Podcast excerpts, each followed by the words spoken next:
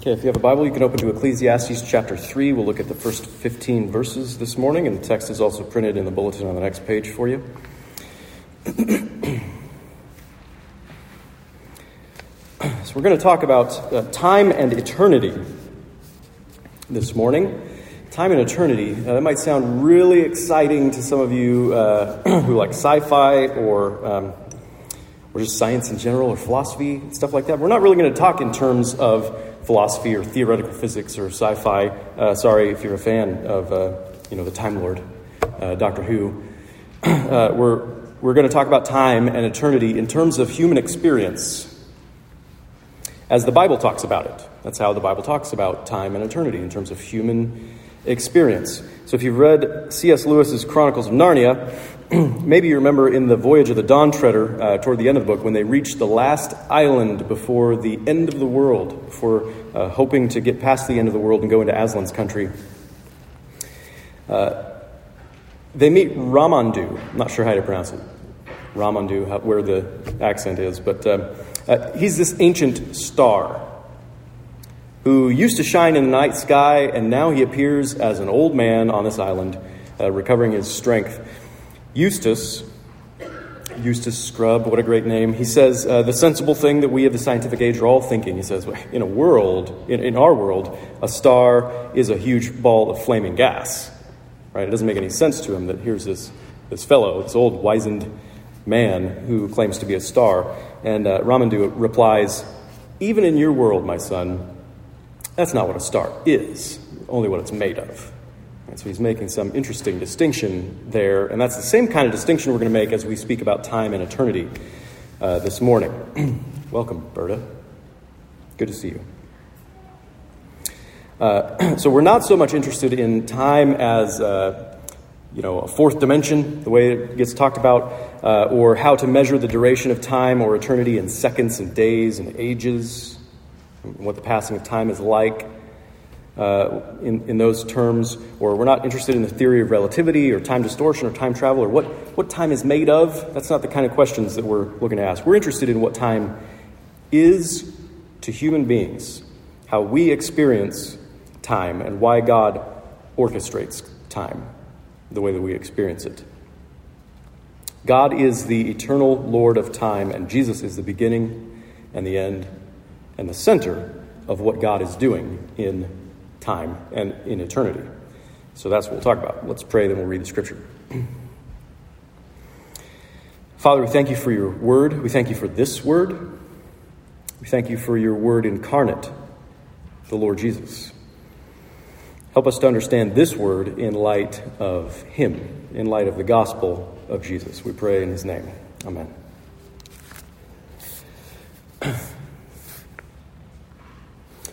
For everything there is a season, and a time for every matter under heaven. A time to be born, and a time to die. A time to plant, and a time to pluck up what is planted. A time to kill, and a time to heal. A time to break down, and a time to build up. A time to weep, and a time to laugh.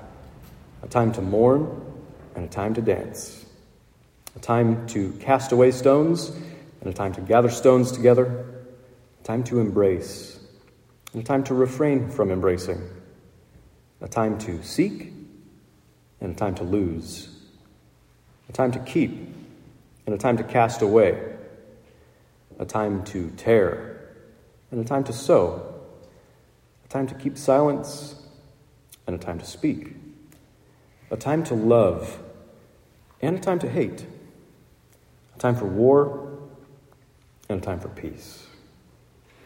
What gain has the worker from his toil? I've seen the business that God has given to the children of man to be busy with or to be troubled with. He has made everything beautiful in its time. Also, He has put eternity into man's heart, yet so that he cannot find out what God has done from the beginning to the end. I perceived that there is nothing better for them than to be joyful and to do good as long as they live. Also, that everyone should eat and drink and take pleasure in all his toil.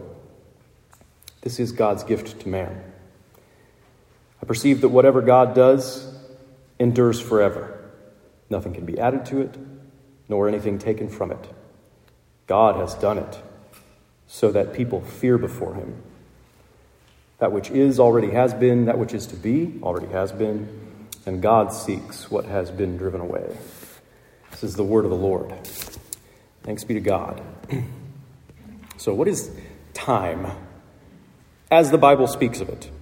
And how do we experience it? We experience the passage of time uh, in a tumultuous way. I doubt any of you have an internal clock ticking away constantly in our heads like a metronome, counting a steady beat throughout our daily lives, just keeping perfect track of time like that, feeling each moment just as you felt the previous moment. Sometimes it feels like time passes more slowly, right? This is our tumultuous experience of, the, of time. Sometimes it feels like it passes more slowly, like when you're watching your teapot, waiting to make your favorite tea, or uh, like when you're a child waiting for summer break from school to start. In cases like these, it feels like there's too much time. And if we could control time, we'd want to accelerate it, hit fast forward on it. Sometimes it feels like time passes quickly, too quickly. Like when you just started playing the video games, but look, it's already been three hours, right? You didn't even notice. Then we feel like there's not enough time. And if we could control time, then we'd want to extend these moments out longer and give ourselves more time. So we experience time as something that is beyond our control we experience it in seasons that are tied to events, right? Occasions that have some kind of meaning for us. Time isn't just what's happening with the second hand on the clock as it goes around in a circle at a steady pace. And seasons aren't just what you measure with a calendar in terms of months or the cycles of the moon. Right? Ecclesiastes says in uh, verse 1 here For everything there is a season, and a time for every matter under heaven. So seasons are for things, and time is for matters. Right? And there's a time for this matter, there's a time for that matter. so Ecclesiastes would probably agree with the philosophers and the physicists on this point. You look up a definition of time, and you say time is something that is inexorably moving forward, irreversible progression. That's some aspect of time, uh, sort of what time is made of stuff, right? But the focus of Ecclesiastes here is on the things, and it's on the matters that make up the moments and the seasons and the times of our lives. And these things, these matters in time, they happen to us. Right? It's, you could say they're foisted upon us. We find ourselves stuck in these moments that we wouldn't always have chosen. It's like uh, the U2 song that Bono sings You've got stuck in a moment and now you can't get out of it. Don't say that later will be better. You were stuck in the moment of your birth, you didn't choose it, you just had to be there, it happened to you. And one day you'll be stuck in the moment of your death. You won't choose that either but you won't miss it. It'll happen to you. And many of the pairs that are listed here in this section that look, looks uh, verse by verse, obviously it's uh, poetry, the poetic section of our passage. many of those pairs are things that you do, they're, they're actions, human actions, right? Things that you do by your own volition. But the overall sense is that it's all beyond your control what kind of time or season it is and what kind of action or response on your part is being called for each moment. What kind of action or response on your part is, is appropriate to the moment. That's beyond your control. Your time in this life under heaven is filled with moments like these moments in which you just find yourself. You can't be pessimistic about your time in this life can't just be pessimistic because there will be moments of planting and healing and building up and laughing and dancing and so forth. You also can't be naively optimistic about your time in this life because each of these pairs has a negative as well as a positive. And there will be moments of breaking down and moments of weeping and mourning and giving up things is lost.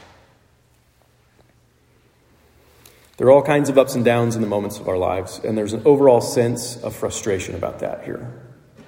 Frustration. You can't tell the future, so you don't know whether tomorrow will be a day for war or a day for peace. It'll just happen to you. You find yourself in an unpredictable, uncontrollable, moment by moment life filled with good things and bad things. And of course, we wish our time in this life only included the good things. But with dismay, we might realize it's actually God's plan that our times are orchestrated as they are to include both good things and bad things. Verses 9 and 10 What gain has the worker from his toil? I've seen the business that God has given to the children of man to be busy with, or literally to be troubled with. This is troubling stuff, right? That God has given to us. This kind of life. There's an overall structure to the poetry here. That's, uh, again, those poetic verses that you see. There are verses 2 through 8. Seven verses. And they make up 14 couplets, and the word time is repeated 28 times. So each of these is multiples of seven, right? the number of the perfection of God's work, not just abstract perfection, the perfection of God's work. So God superintends time like this. God superintends time as we experience it. He oversees the seasons of our lives. He troubles us for a response during each and every moment. However, we might like to try to manage our lives, to arrange for the good times and avoid the bad times, our time in this world is all given to us by God, and He calls for a response in each and every moment.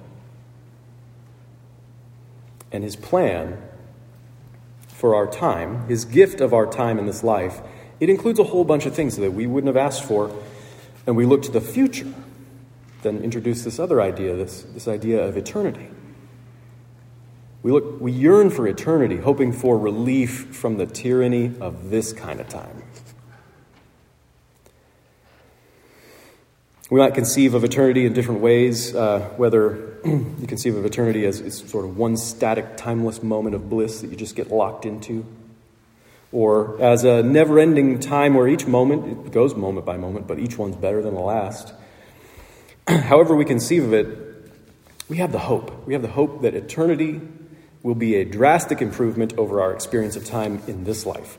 And we hope that eternity will make this time and all these times worth the hassle, worth the trouble.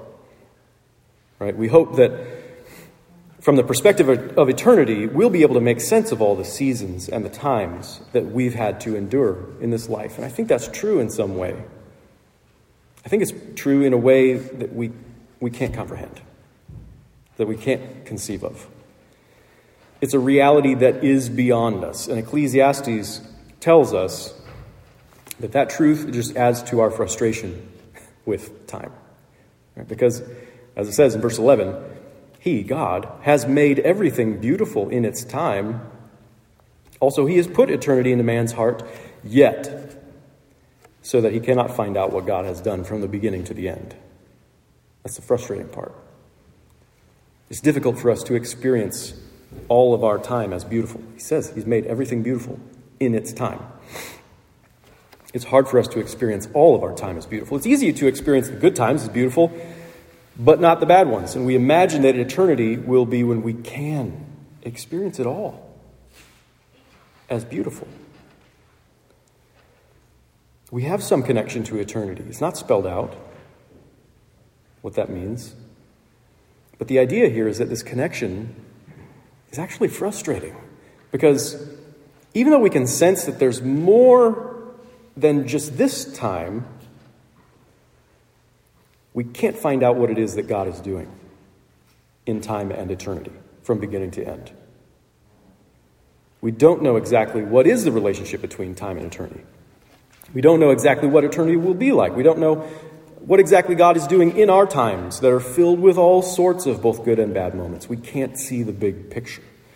We can't see the big picture. That's frustrating. We can't see the big picture to help us to consider each detail of the big picture, that each detail is beautiful.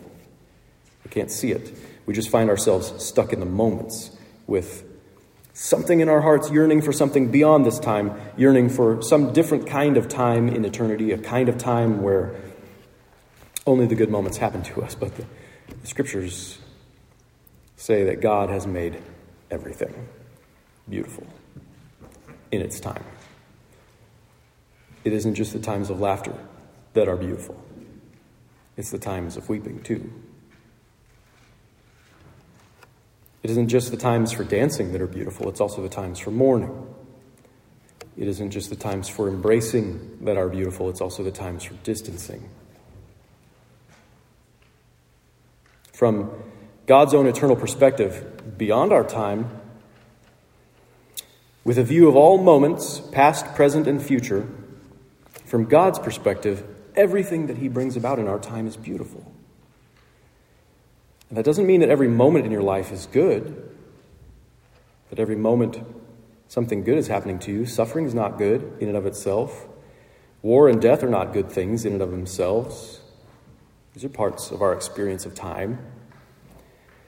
But from God's perspective, the things that we suffer in our time, they fit into making a larger picture, so to speak. And that picture is beautiful to God. It's beyond our ability to comprehend. And that's been likened uh, by several preachers and commentators uh, um, talking about this or other scriptures. It's been likened to a grand tapestry, right? This great tapestry when you can take a step back and when you can see the whole thing from the perspective that really only God could have. It's a picture of wondrous beauty, this whole tapestry of time and eternity and the whole cosmos.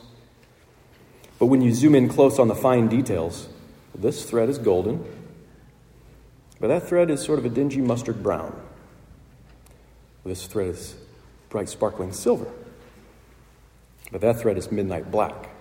And in our experience of time, moment by moment, we're only able to see one thread of the tapestry of eternity at a time. Now we have the bright thread of a wedding.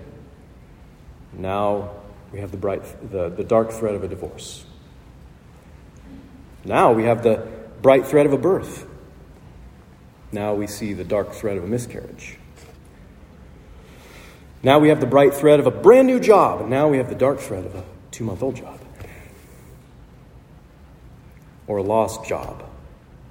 We only see the threads of each moment, but God, the eternal Lord of time, He's weaving them all together into something that only He can see. Only He can see it, only He can know it. and He says it's beautiful to Him.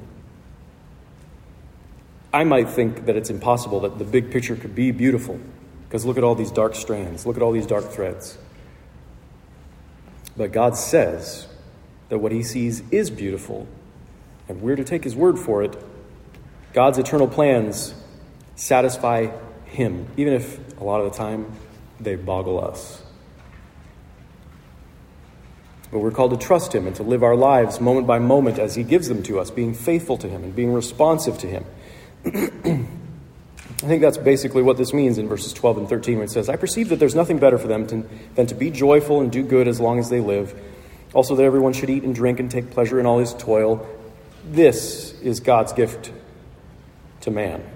We might not be able to find joy in those dark threads in and of themselves, of the moments of time in which we find ourselves, but we can find our joy in the Lord, in our relationship with Him and we can do good, and we can live our lives, our short lives, and we can be thankful to Him for His gifts.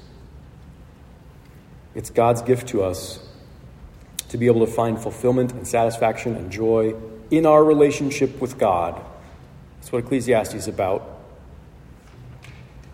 Even when we're stuck in a dark thread of the tapestry of time, even when we come to the frayed end of our thread, and despair of our lives having contributed anything to the grand scheme of things. Right? Ecclesiastes has already stripped away the illusion that our lives and our toil and our work would make any substantial difference in the world, in and of themselves, under the sun.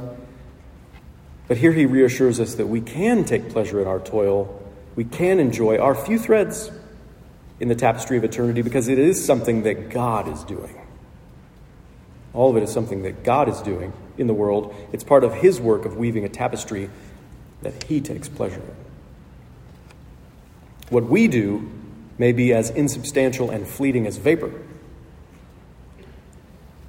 But verse 14, whatever God does endures forever.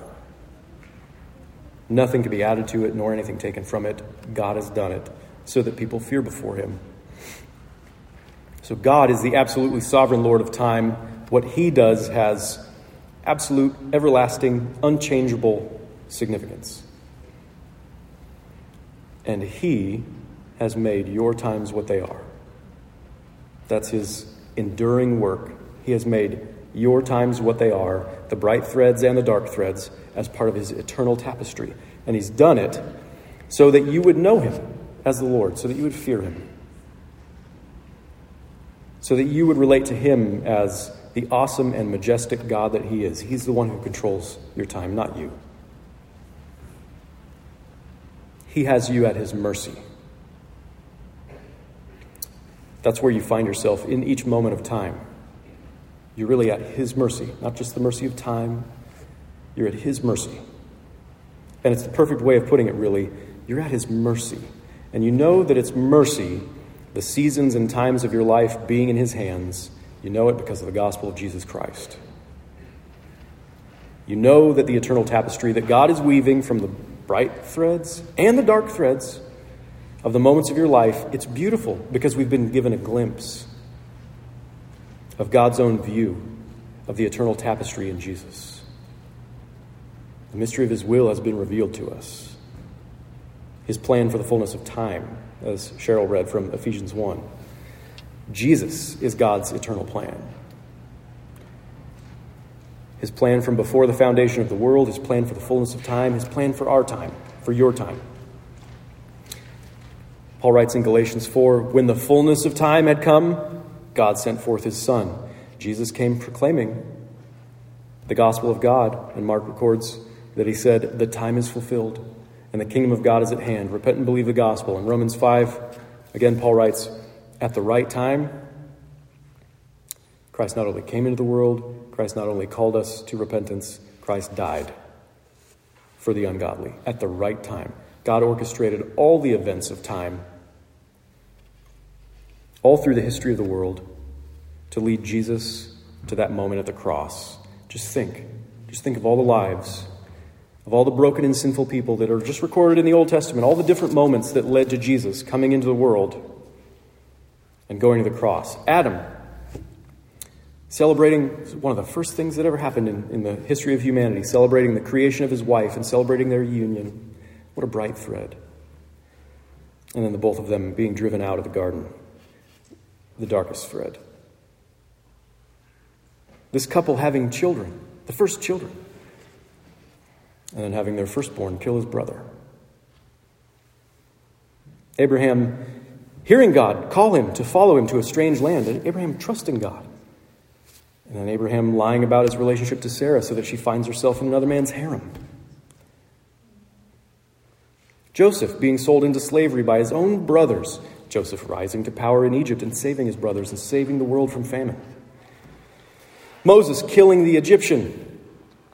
Moses hesitating in unbelief before God. Moses leading God's people out of slavery, but then Moses blowing up at God's people and failing as a mediator. David's beautiful faith in God before the giant warrior Goliath. What a bright thread. And David's treacherous betrayal in the matter of Uriah and Bathsheba, or dark thread. And the story of all the bright threads and all the dark threads that make up the moments of the lives of God's people, in God's sovereign plan, they lead inexorably to Jesus. The bright threads of Jesus' life, they're beautiful. His birth, his service and ministry, his friendships, his loving care. And the dark threads of Jesus' life are beautiful. For their place in this tapestry, his suffering, his torture, his humiliation, his death, his burial. Jesus is the Alpha and the Omega of time and eternity. He's the beginning and the end and the center of God's eternal tapestry. Jesus is what God is doing. with everything in its season, with every matter in its time, with every moment of your life. You can't see it. He hasn't given you the, the ability to see it. He's maybe given you the ability to sense that something should be there. But God's doing this, and it's beautiful. You might not see the beauty, all the beauty of each moment of your life, but that was never a prerequisite for following God anyway, to have God's own omniscience about everything. You're called to trust God that, that what He is doing in your times and how that relates to eternity, to what God is doing in eternity, that all of this is good and you can trust Him because of Jesus. You can't avoid or manage how time happens to you in God's plan. That's okay. Sometimes they're wonderful. Sometimes they're unbearably, overwhelmingly hard. And you're called to live in the moments that God has given to you. So don't try to avoid the weeping. Live with God in the weeping. Respond to God in the weeping. And don't avoid the laughter. Live with God in the laughter. Receive all these times from Him, believing that in His plan, in His works which endure forever, they all add up to a rich, glorious picture of Jesus in Christ. Wrestle with the difficulty of that. Sure, call out to God and lament during the dark threads, the dark moments. Call out to God and lament. Call out with your questions. How can you make this beautiful in its time? How can you weave with dark threads like these? Don't deny the reality of the way that you're experiencing time, the way that you find yourself stuck in these moments. But look to Jesus for that glimpse into God's eternal plan. In the gospel, God has revealed something of the eternity that He has put into your heart. Jesus is God's plan for time and eternity. The union of divinity and humanity in Christ that's God's plan. The restoration of God's image in our humanity in Christ. That's God's plan. The glorification of humanity to share in God's eternal life. That's God's plan for all time, for every time, and for your time. This is the work of God that endures forever. And He's done it so that people fear before Him. That's what it says. Fearing God, that's good. Relating to Him as the true God, He's God, we're not. That's good. And it's good for Him to work so that you would fear Him, so that you would come to that point, so that you would worship Him, so that you would trust Him, so you would follow Him, so you'd find purpose and meaning of your time and all your times in His eternity. He's made everything beautiful in its time because every season, every time, bright or dark, it's an opportunity to meet Jesus to grow in your appreciation for Jesus, to grow in your relationship to God through Him. It's an opportunity to become more like Jesus in how you respond to the times in which you find yourself. Amen. Let's pray. Father, you call us to entrust ourselves to you, to believe you when you say that what you are doing in the moments of our lives and in eternity. It's, it's beautiful, all of it. The only way we can trust you, the only way we can believe you, is to hear the good news of your Son, Jesus, and know that He truly reveals your eternal plan to us in His own life and death and resurrection and ascension into glory. So, in Jesus, we pray that you'd help us to receive our time in this life from you as a gift. Help us to be thankful for the gift of eternity also, which we still cannot comprehend. Help us to find peace and joy in our relationship with you in whatever season or time we find ourselves. We pray in Jesus' name. Amen.